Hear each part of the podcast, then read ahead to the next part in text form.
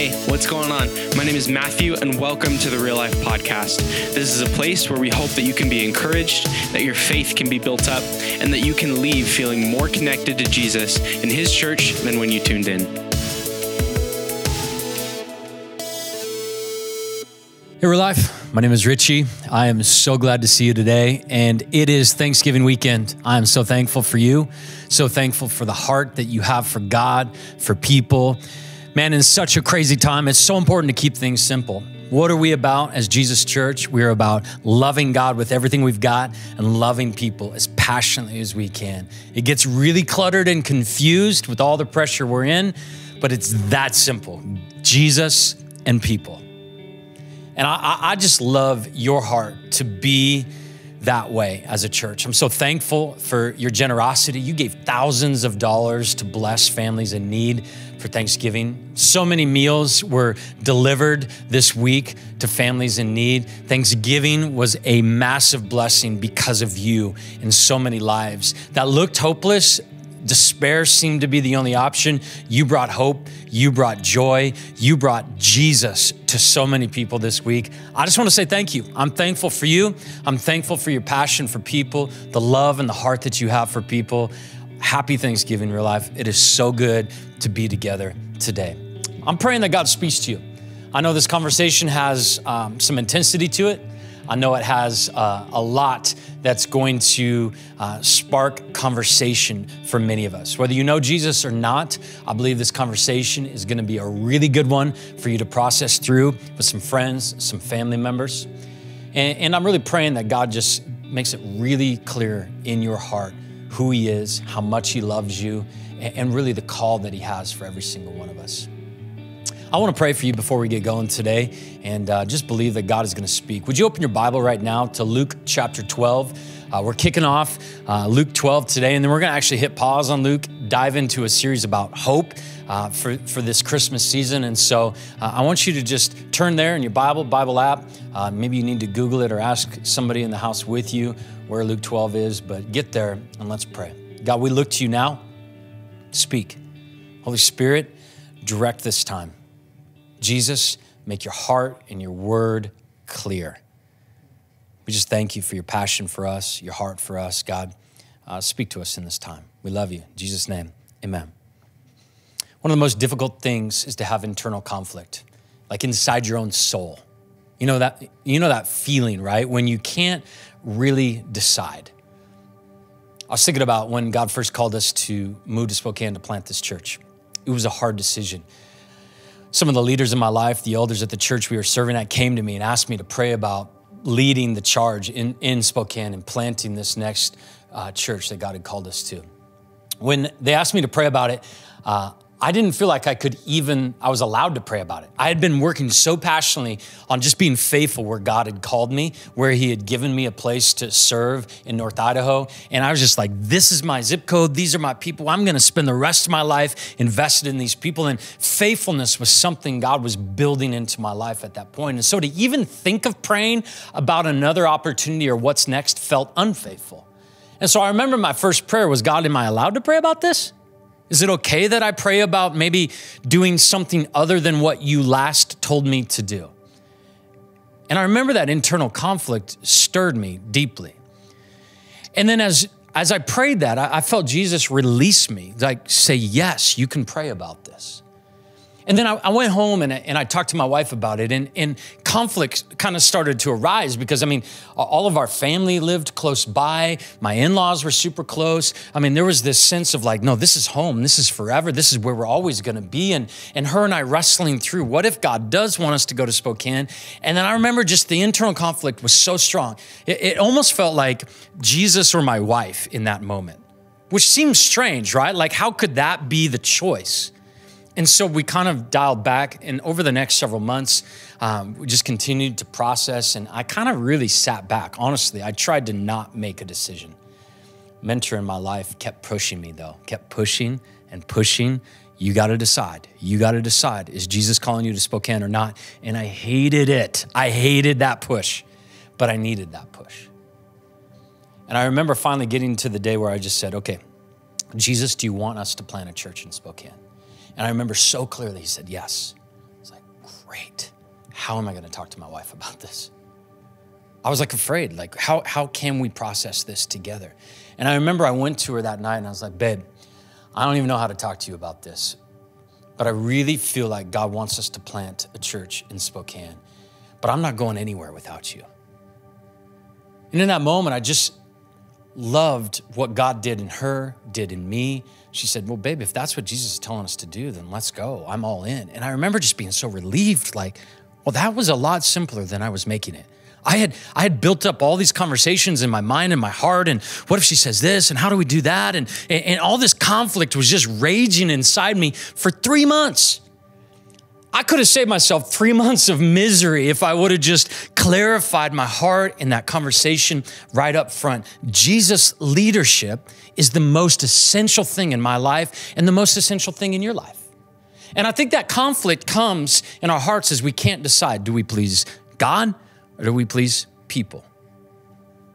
Jesus huddles up his disciples in Luke chapter 12, and he's helping them to navigate this tension because it's a growing tension. The crowds are growing, the pressure is growing, the intensity is growing, and his disciples are gonna have to make choices pretty soon that are gonna be very difficult. And so it's like he's prepping them for the difficulties ahead and the pressures ahead. And my heart in this conversation as your pastor is just to go, okay, you feel pressurized right now. You have internal conflict right now. You have decisions you can't decide about right now. And we're kicking them down. We're like, well, if I don't decide, then maybe I'll be okay. And the conflict grows, the internal strife grows, the pressure grows, the hopelessness grows, and you just kind of keep waiting for things to get better, normal, different, and hopefully we won't have to make any decisions. And I feel like Jesus is just going to his disciples going, guys, I want to get you ready for that pressure. I want to get you ready for those decisions. And I would just give yourself a ton of grace in this. You've never had to make these kind of decisions before. Neither have I. We're having conversations we thought we would never have. I mean, when our leaders in our state tell us we can't sing in church, I mean, that's a conversation I never would have imagined having to have before, and neither had you. If you're a follower of Jesus, like in America, singing in church is what we do. It's what we've always done. How could we not do it now? Well, there's a pandemic and it's unsafe and there's all these kind of opinions and pressures and well, what if and what if we don't? And who do we listen to and how do we make these decisions? Jesus huddles his guys up, huddles up us today as a church and just gives us some certainty and some clarity. And it starts with just a real simple confession in our heart.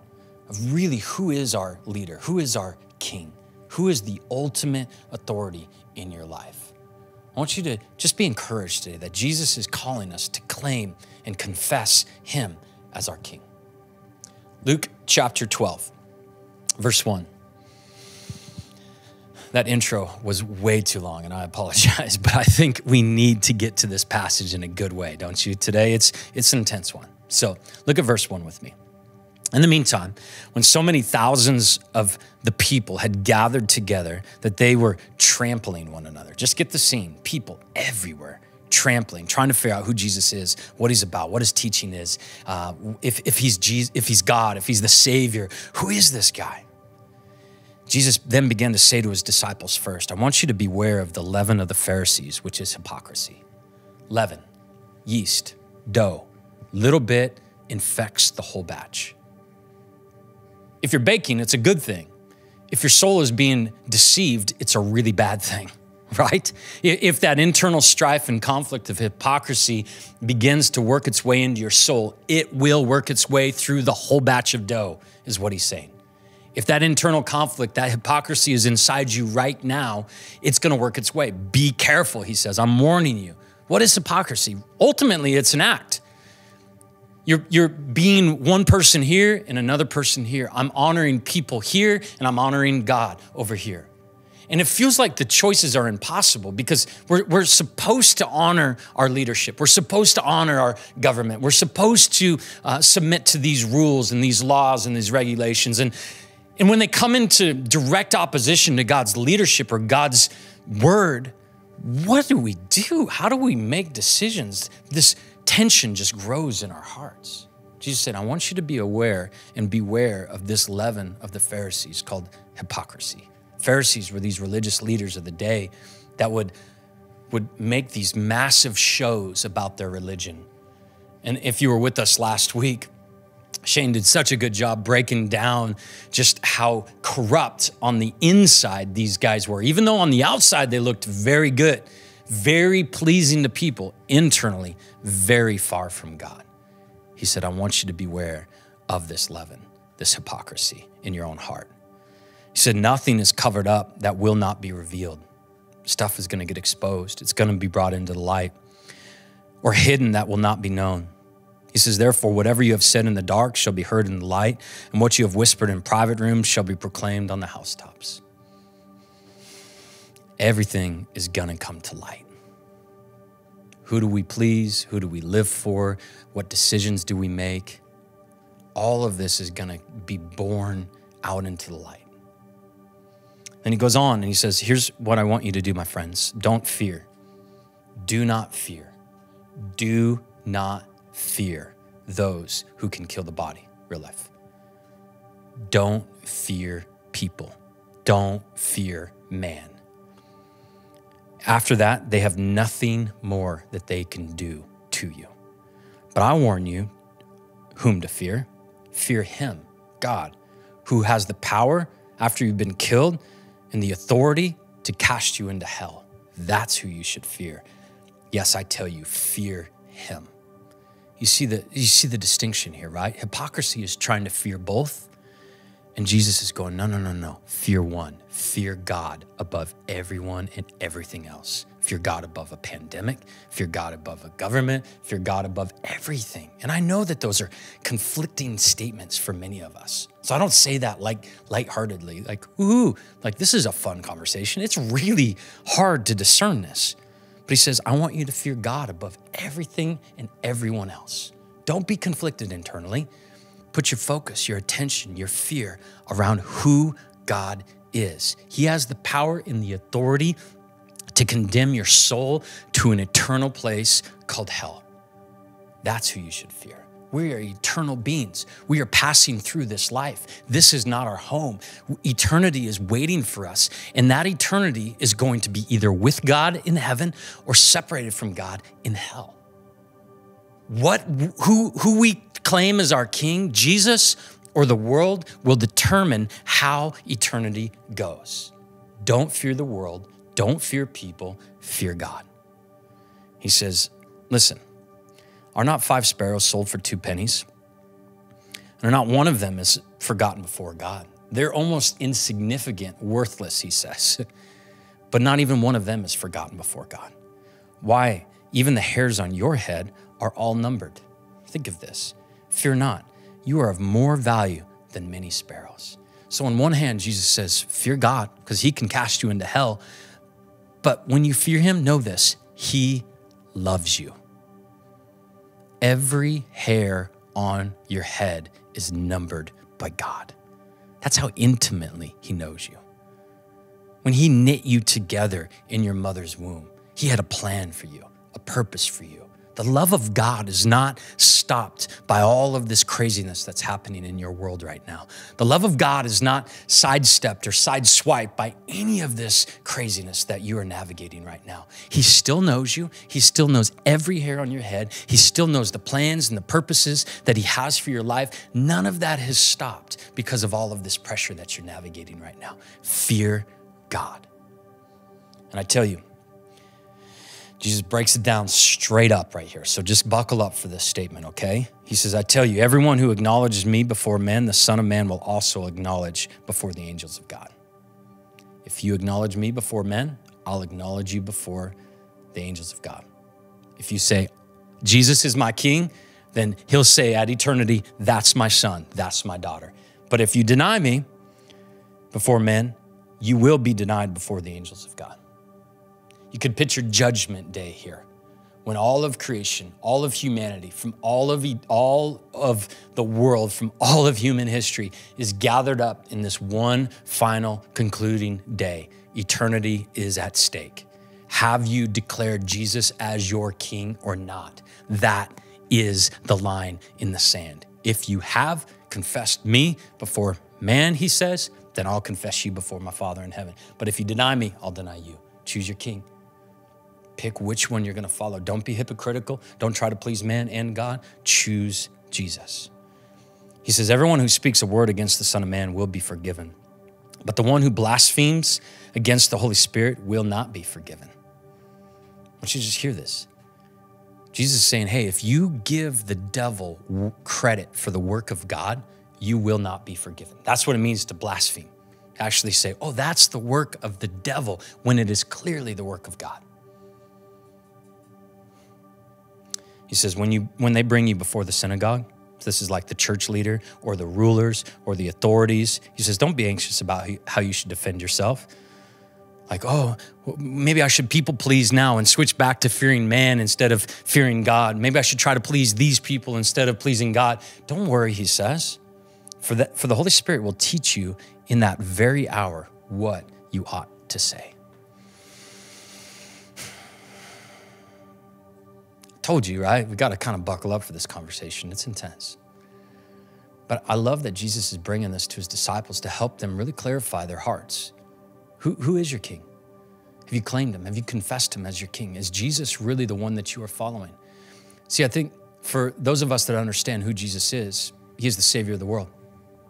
He's the one that came to earth, God himself, lived a sinless and perfect life, and walked this way so that he could substitute his perfection for all of our imperfection. See, this is the good news, is that Jesus came not to condemn, but to save. He came to offer you salvation and life and freedom and hope for all of eternity. Not just hope for this life, but hope for the life to come. This is why he came, right? Was to offer this gift of salvation to all mankind. But here's what it takes from us is a repentant heart that confesses he is God. You are my Savior, Jesus. You are my leader. You are my God. You are my authority. You are my King.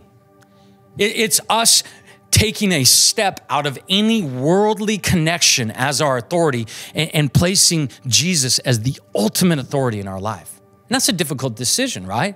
Especially if we're struggling with pleasing men and pleasing people around us or trying to please those that are in authority right now. Man, never in history have we had to make these kind of decisions before. And so it's really important that we do this from a biblical perspective, not a political one. That from a biblical perspective, we say, okay, Jesus, what are you saying to me? How do we process these decisions? How do we filter through pleasing man and pleasing God? How do we do this? I think he walks us through this passage so well. First, you see him just calling the disciples to this place of confessing who God is, the authority of God, right? I want you guys to really understand who you should fear. Don't fear the ones that can only kill your body. I want you to think about this. Like, the thing that marks the world is fear of death. Like, a mark of people without the Spirit of God inside them is a fear of death. A mark of Jesus' people is no fear of death. Why is that? Because Jesus was killed. He was put in the grave. And when he went into the grave for 3 days, you know what he conquered? Sin, death itself. The sting of death has lost its victory. It's lost its sting in the hearts of those who have put their faith in Jesus Christ. Death no longer is our master. It's no longer the thing that we fear.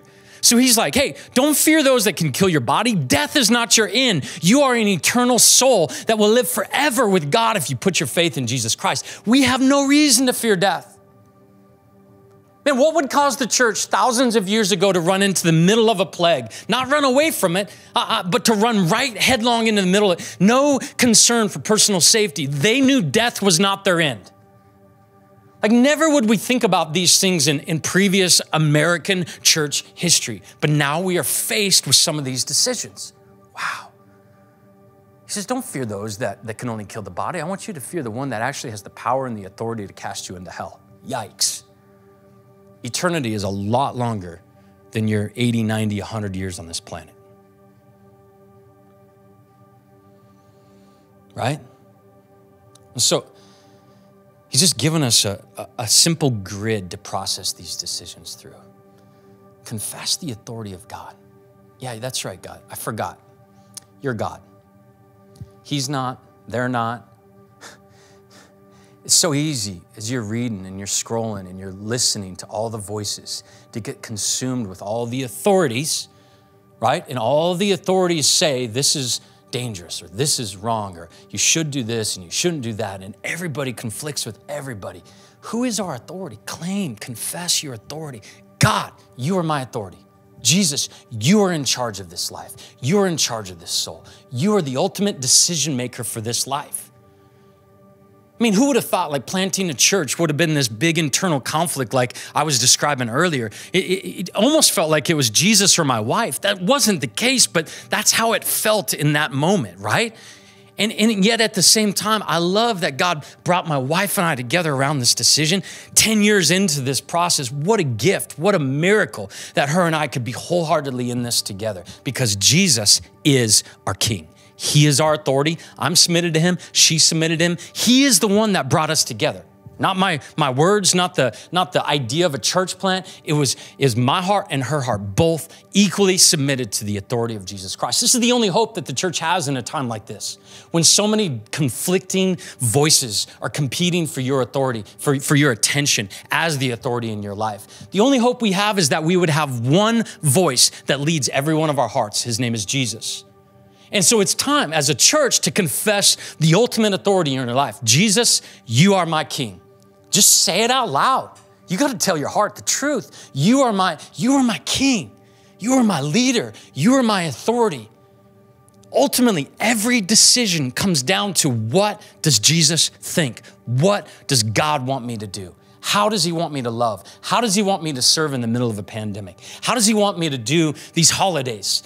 How does he want me to navigate these tensions and pressure? God, show me, lead me, tell me. The strength of Jesus Church is not like the perfect preaching or the perfect authority from the stage, but the Spirit of God inside the heart of every believer, convicting us and leading us to know the truth of the authority of Jesus Christ. This is what unifies Jesus Church, is that we have the same Spirit inside of us, leading us to the truth of who Jesus is. He is our King. Confess his authority in your life. You are in control. In that same passage, though, Jesus goes, yeah, but he also knows every hair on your head. So when you claim your King and confess the authority of God in your life, you also got to confess his goodness. You got to know that he loves you, that he's not out to harm you. He's not trying to keep you down, limit you. He has a plan, a purpose for your life, and his goodness dictates that purpose. You know, God's heart is that every person on this planet would know his love. That's how good he is. That's why he came to earth as a baby, grew up in all the mess of real life, and was willing to die so that every human being through all of history could know the salvation and the goodness of God. This is how good God is. He doesn't stay at a distance and hope you figure this mess out. He comes in the middle of it with you and leads you through it toward his glory, toward his purpose. He is so good that it's worth reminding your heart today to confess, God, that's right, you're good. In a world where everything is so confusing and pressurized, you are good. You are faithful, you are loving, you are kind, you are just, you are my King, and I choose to trust your leadership in this time, even if it's in the face of those that are in authority in my land. Whatever you lead me to, God, I am gonna follow, because you are good, right? You gotta just kind of settle your heart there. You gotta remind your heart of the truth. I was reading this morning, at the end of Philippians, Paul's in jail because he's been disobeying the leaders of his land. He's been obeying God rather than the leaders of his land. Never would we ever thought that these are conversations and tensions we would be facing, but we're facing them now. So he's in jail, writing to a church that he planted in Philippi. And he says to him at the end, may the grace of the Lord Jesus Christ, the very last verse of that whole letter, may the grace of the Lord Jesus Christ be in your spirit, on your spirit. Your spirit is your soul. It's this inner being of who you are. Where hypocrisy weighs the heaviest is in your soul. What is it again? It's that tension. Do I please man or God? Do I please these people? Do I listen to these voices or God's voice? And he said, I want the grace of Jesus. He just declares that over the church in Philippi. May the grace of Jesus Christ be on your soul. May your spirit not be, may it not be like vexed by all of these complications and pressures and all of this confusion, but may it just be pure, clean, simple, covered by the grace of God. See, as we confess his goodness, that grace just washes over our spirit. That's right, God, you're good. You haven't stopped being good. You won't stop being good. You are good. Thank you. Sets you at peace, sets you at ease. You can make decisions from there. You can't make decisions from an all bound up, crazy, vexed spirit, but from a place of just peace. God, you're good. Yeah, okay. I'm empowered. I'm full of your spirit. You're going to lead me into all truth. You're going to help me to take the steps you want me to take. Thank you, God. And lastly, Jesus draws the line in the sand, right? You gotta confess your allegiance to Jesus. He said, if you would confess me before man, then I'll confess you before angels and my Father in heaven. But if you don't, then I won't. What is he doing? He's pushing us to that edge where we might have the temptation to bail out is right here at this line. When the pressure's on and the people are asking and the people are watching your comments online and they're wondering where you stand on this issue or that issue, which political stance you're gonna take, which pandemic stance you're gonna take, when people are pressurizing you, Jesus is going, hang on a second. I want you to make sure the ultimate allegiance in your heart is to me, to my kingdom, to my leadership in your life. Like I shared in my story early, my mentor that was pushing me to make a decision about church planting, I did not like that push, but I needed that push. What did I want to do? I wanted to sit in ambiguity. I wanted to sit in indecision. Because it feels like if I don't have to make a decision, then maybe I won't be in a wrong place. Aren't you afraid of making the wrong decision right now? And Jesus just gently pushes his disciples right up to the edge and says, listen, you got to make the decision. I know it's uncomfortable for you, but you gotta claim your allegiance right now. Who is your king? Is it me or is it the world? And as he does this, I think there's just a simple kind of like, yeah, you're right. It just draws us to a resolute spot. I haven't thought about that way before, Jesus, but you're right. I love how he's just like, listen, if you're gonna get pressurized and you confess me as your king and people are gonna drag you in front of a court or a ruler or an authority or penalize you or write you a ticket or cause you to look bad on social media or whatever it is that you might be afraid of, don't worry. My spirit will fill you with exactly what to say in that moment. Don't stress. If you claim me as your king, if you confess your allegiance to me, I will lead you in those moments. Those moments that you're most afraid of, those moments where you would have the greatest temptation to bail on Jesus' leadership in your life and try to pick the other way, that hypocritical moment that you're most terrified of when the pressure's on and people are watching and you're not sure what to say to get it right to please them and God. He said, don't stress. If you claim me as your king, the Holy Spirit inside you will teach you exactly what to say in that moment. What a gift.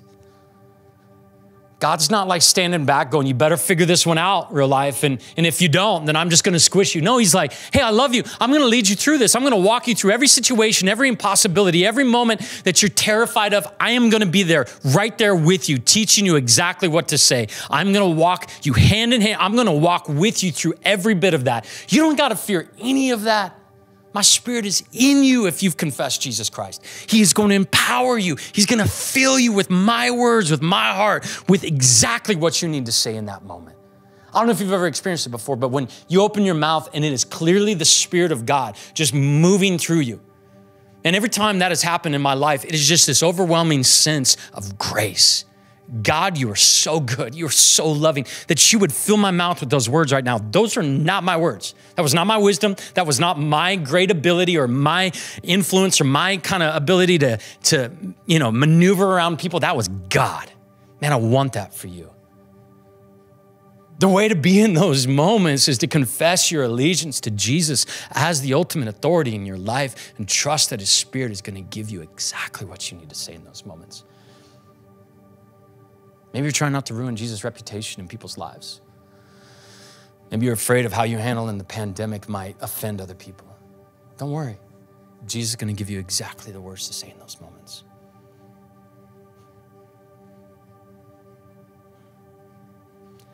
Our prayer is that you're filled with hope through this conversation, you're filled with courage, and that you're brought to that line. Jesus, you're my King. You're my authority. You're the leader of this heart. I want to pray for you today. God, you see every person right now, every conflict, every hypocritical thought, every tendency to be wishy-washy and go back and forth, God, and all the confusion and lack of clarity that we're not sure how to navigate, God. I just pray your courage, your spirit, your power over your church right now. You didn't give us a spirit of fear, but of love and power and a sound mind, not a divided mind, a sound mind. God, that's your spirit. A spirit of unity, a spirit of conviction, a spirit of power, God, a spirit of love, where we've gotten distracted, God, by this internal conflict and forgotten to love people and rescue people out of hell. God, forgive us. God, draw your church back to unity around your mission. God, draw our hearts to a place of humility and just repentance. God, forgive us for being so enamored with these broken conversations and forgetting about the neighbor that is isolated and alone right now. Forgive us, God. We want your heart. We want your mission. We want your passion beating inside of our hearts, God. I just pray your courage, your confidence into your church, God. Every soul that's tuning in right now, God, would you fill them with your confidence, fill them with your spirit, fill them with your grace, fill them with your power, with your love. God, every divided heart, just shore it up. Give them the courage to confess you as their King, God. No, you're so faithful. You're so good. You're so loving. You're so kind, God. You know every person by name, every hair on every head, every heart, every struggle, every sin, every apprehension. God, you know every bit of it, and you love us, and you call us by name today, God. We thank you. We trust you in your name. Amen. Here's my hope. You'd confess Jesus as your King. If this is the first time for you and you have not been baptized, that is your next step. That's the step of everybody in Scripture. When they confess Jesus as King, they're baptized. Some people, it cost them their life. It's not like that right now in our country. My call and my encouragement to you is to take that step immediately. That's my hope for all of us, is that when we hear Jesus call us, we confess him as our King, that we would obey him immediately. We would not delay. Every time in Scripture somebody says yes to Jesus, they're baptized on the spot, in the moment, side of the road, middle of the night, whatever they got to do. We're here to help. That's why we got the number for you to text. That's why we're in the comments with you. We want to help you take your next steps today. We are with you, Real Life. We want to walk together through this. Let us help. Claim your King. Jesus is our King. I love you so much. Let's worship together. Thanks so much for joining us today. Be sure to stay in touch and visit the description for our contact info. We would love to be praying for you. As always, we hope this podcast encouraged you and pointed you closer to Jesus. Take care.